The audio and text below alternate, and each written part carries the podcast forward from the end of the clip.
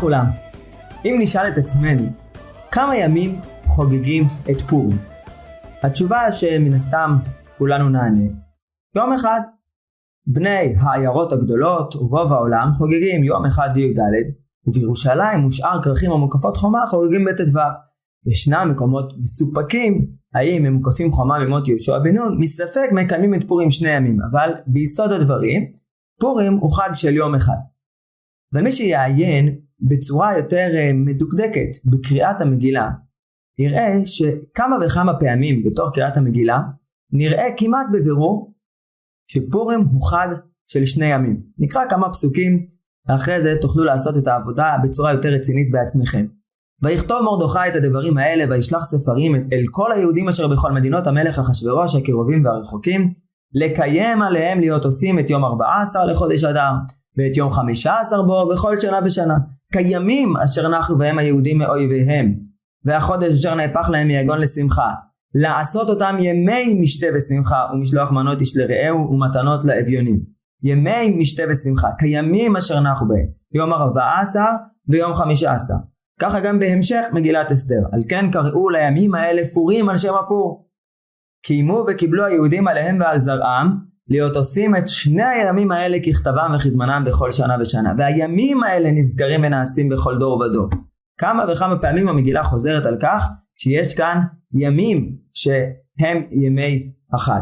יש אמנם פסוק אחד, והוא באמת הפסוק שעל בסיסו דורשת הגמרא במסכת מגילה את החלוקה שכל מקום חוגג את פורים יום אחד ביום אחר. על כן היהודים הפרזים היושבים בערי הפרזות עושים את יום 14 לחודש אדר שמחה ומשתה ויום טוב ומשלוח מנות איש לרעהו.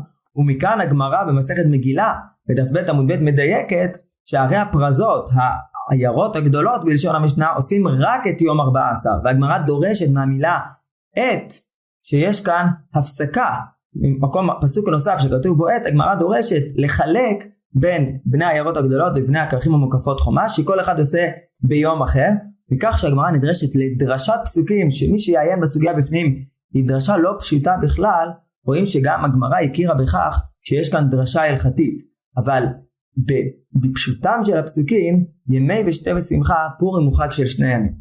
הלכה למעשה ודאי שאנחנו מקיימים כל אחד ואחד לפי מקומו את המצוות ביום הראוי לו אבל אפשר להראות כמה וכמה השלכות הלכתיות שעוד נותרו לדורות, חלקם יש עליהם יותר הסכמה, חלקם נתונים במחלוקת, שאפשר לראות שעדיין יש ביטוי לעובדה שפורים הוא חג של שני ימים.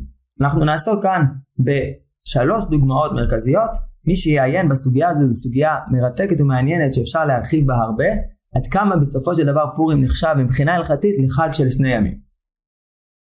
הדבר המשמעותי ביותר שנשאר בעולם ההלכה ממה שנראה שעולה מפשוטם של הפסוקים שפורים הוא חג של שני ימים קשור לדיני אבלות. הרמ"א בהלכות מגילה באורח חיים סימן תרצ"ו הרמ"א כותב בניגוד לדברי השולחן ערוך שם שהשולחן ערוך כתב כל דברי אבלות נוהגים בחנוכה ופורים הרמ"א כותב ויש אומרים שאין אבלות נוהג בפורים לא בי"ד ולא בט"ו. אם כן שיטת השולחן ערוך שבכל מקרה פורים לא דוחה ניהוגי אבלות אבל לפי הרמ"א פורים דוחה ניהוגי אבלות. ולשיטת הרמ"א שפורים דוחה ניהוגי אבלות דחיית האבלות היא גם בי"ד וגם בט"ו. ואומר הראש אפילו אבלות יום ראשון שלפי חלק מהראשונים אבלות יום ראשון התוקף שלה יותר חמור מדאורייתא אפילו אבלות יום ראשון נדחה מפני פור באמת גם השולחן ערוך בעצמו ביורדיה בהלכות אבלות פוסק שאין אבלות נוהג בפורים לא בי"ד ולא בט"ו. אמנם פורים לא גורם להפסקת האבלות כמו שאר ימים טובים מהתורה, אבל ניהוגי אבלות בפועל בימי הפורים, השולחן ערוך ביורדיה נראה שהוא סובר כמו הרמ"א, שאבלות לא נוהגת לא בי"ד ולא בט"ו. נושא הכלים טרחו לעמול ליישב את הסתירה שנראית כאן מה שיטת השולחן ערוך עצמו לגבי אבלות בפורים אבל עצם העניין הזה שיש כאן שיטה הלכה למעשה שלא נוהגת אבלות לא בי"ד ולא בט"ו לכולם היא אה, אמירה מאוד משמעותית והיא נובעת מהתפיסה שימי משתה ושמחה וההגדרה של ימי משתה ושמחה סותרת את ניהוגי האבלות בימים האלה. הדבר הזה נתון במחלוקת גדולה בפוסקים. חוכמת אדם, בעל החיי אדם לאור החיים, כתב קונטרס על דיני אבלות, קונטרס מצבת משה, לזכרו של משה, בנו, שנפטר בצעירותו בפורים עצמו, והחוכמת אדם עצמו סובר שאומנם בפורים עצמו בי"ד לא נוהגים דיני אבלות, אבל בט"ו אומר, אומר החוכמת אדם, בט"ו אין נוהג בו שמחה. לבני עיירות גדולות, בט"ו אין שום חובה של שמחה.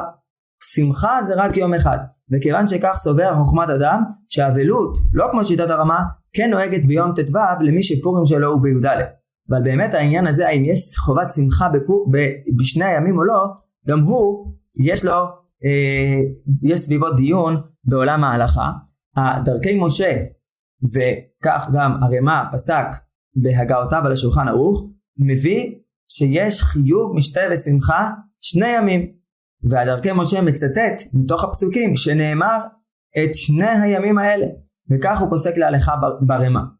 הגר"א שם בסימן תרצ"ה חולק ואומר משתה ושמחה לא קאי אלא הכל אחד ביומו, כל אחד חייב במשתה ושמחה ביום שלו בלבד, וכך גם החיי אדם לשיטתו בחוכמת אדם בקונטרס מצבת משה, אומר החיי אדם מה שכתוב ברמ"א שיש משתה ושמחה קצת בשני ימים, אין הכוונה שזה מדינה, אינו מדינה כלל וכלל, אלא זה איזשהו מנהג בעלמא, אבל אין שום חיוב הלכתי לנהוג אפילו קצת משתה ושמחה בשני הימים, אז בזה הולך החיי אדם לשיטתו, ונראה שגם הרמ"א הולך לשיטתו. הרמ"א ייתכן שהבין שיש חיוב מדינה לנהוג לפחות קצת שמחה בי"ד ובט"ו, וממילא הוא גם פסק שאין דינה אבלות לא בי"ד ולא בט"ו. באמת שיטה אה, קיצונית, מחודשת, בעניין הזה של חיוב משתה ושמחה, נמצאת בתשובת מנחת אלעזר.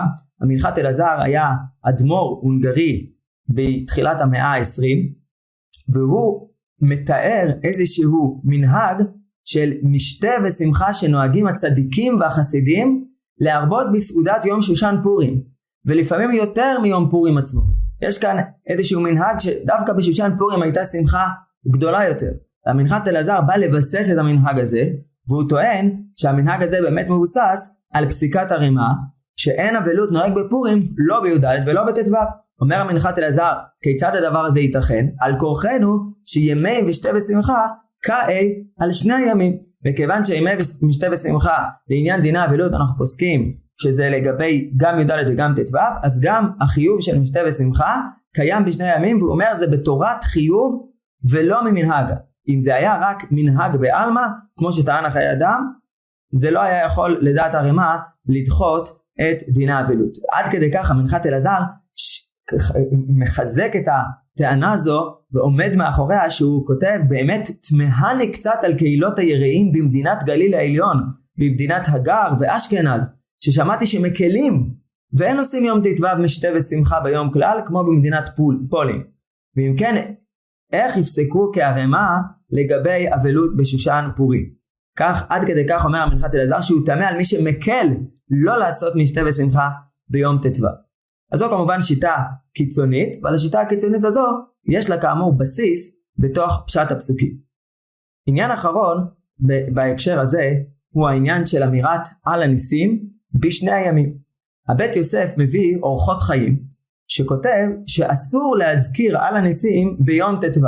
על הניסים בני העיירות הגדולות שחוגגים את פורים בי"ד מזכירים רק בי"ד ואסור להזכיר בט"ו. שואל הבית יוסף, ואיני יודע מה איסור יש בהזכרת על הניסים. שואל התז, מה כותב הבית יוסף איני יודע מה איסור יש בהזכרת על הניסים? הרי ט"ו הוא לא פורים. ההזכרה של מאורעות שונים חייבת להיות הזכרה של מאורע ששייך לאותו היום.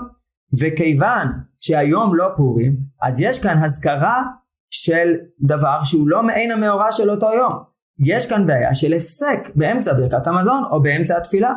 אז איך כותב הבית יוסף שהוא לא יודע מה איסור יש בדבר? כנראה כוונת הבית יוסף היא שאף על פי שאין חיוב לומר על הניסים בשני הימים, סוף סוף מי שאומר על הניסים בשני הימים, אין כאן הפסק. כי עדיין יש כאן מושג של מעין המאורע. כיוון שסוף סוף אלו ימי משתה ושמחה, ופורים ביסודו הוא חג של שני ימים, אף על פי שההלכות בפועל נוהגות לכל אחד יום אחד לפי מקומו, אין איסור להזכיר על הניסים גם ביום שהוא לא היום המרכזי של המצוות במקום שבו האדם נוהג. עד כדי כך שבאמת יש שיטה בהלכה שאפילו לכתחילה מזכירים על הניסים בשני הימים. כך פוסק המהריל בהלכות פורים, שהוא כותב שגם ביום השני אומר על הניסים, כך סובר רב יעקב עמדין בספרו מור וקציעה, שאף על פי שהרמ"א פסק להלכה כמו האורחות חיים שלא אומרים על הניסים בט"ו, אומר המור וקציעה, אנא אמינא לי, אני כן אומר בט"ו, והיא הישר חילי אקבעינא להלכתה. אם היה לי כוח, הייתי קובע את זה להלכה. ואמי לו, מכיוון דקבלינן ט"ו נמי ליום טוב, מנכתיב במגילת תענית וכולי, ובו היה עיקר הנס בשלמותו. אז אמנם הלכה למעשה המנהג הוא לא לומר על הניסים ביום השני, אבל דווקא השנה תשפ"א בני העיירות גדולות פורים יוצא ביום שישי ויש מנהג שאנחנו נדבר עליו מאחת הפעמים הבאות לקיים את סעודת הפורים בצורה של פורס מפה ומקדש כך שברכת המזון נאמרת בליל ט"ו לאחר כניסת שבת. כתבו חלק מהפוסקים שבאופן כזה אף על פי שהאדם כבר מברך בפועל בשבת ולפי חלק מהשיטות, גם אם הסעודה התחילה ביום שישי, סוף סוף הוא מברך ברכת המזון של שבת, אז לכאורה היינו אומרים שאולי הוא לא יכול להגיד את האזכרה של יום י"ד, כיוון ששבת זה ט"ו, וזה עדיין פורים, ויש גם שיטות בפוסקים שלכתחילה אומרים על הניסים בט"ו, אז במצב כזה שאדם התחיל את הסעודה בי"ד, רק מסיים אותה בט"ו, הוא יכול לומר על הניסים גם בי"ד וגם בט"ו, ימי משתה ושמחה כתיב. פורים שמח לכולם.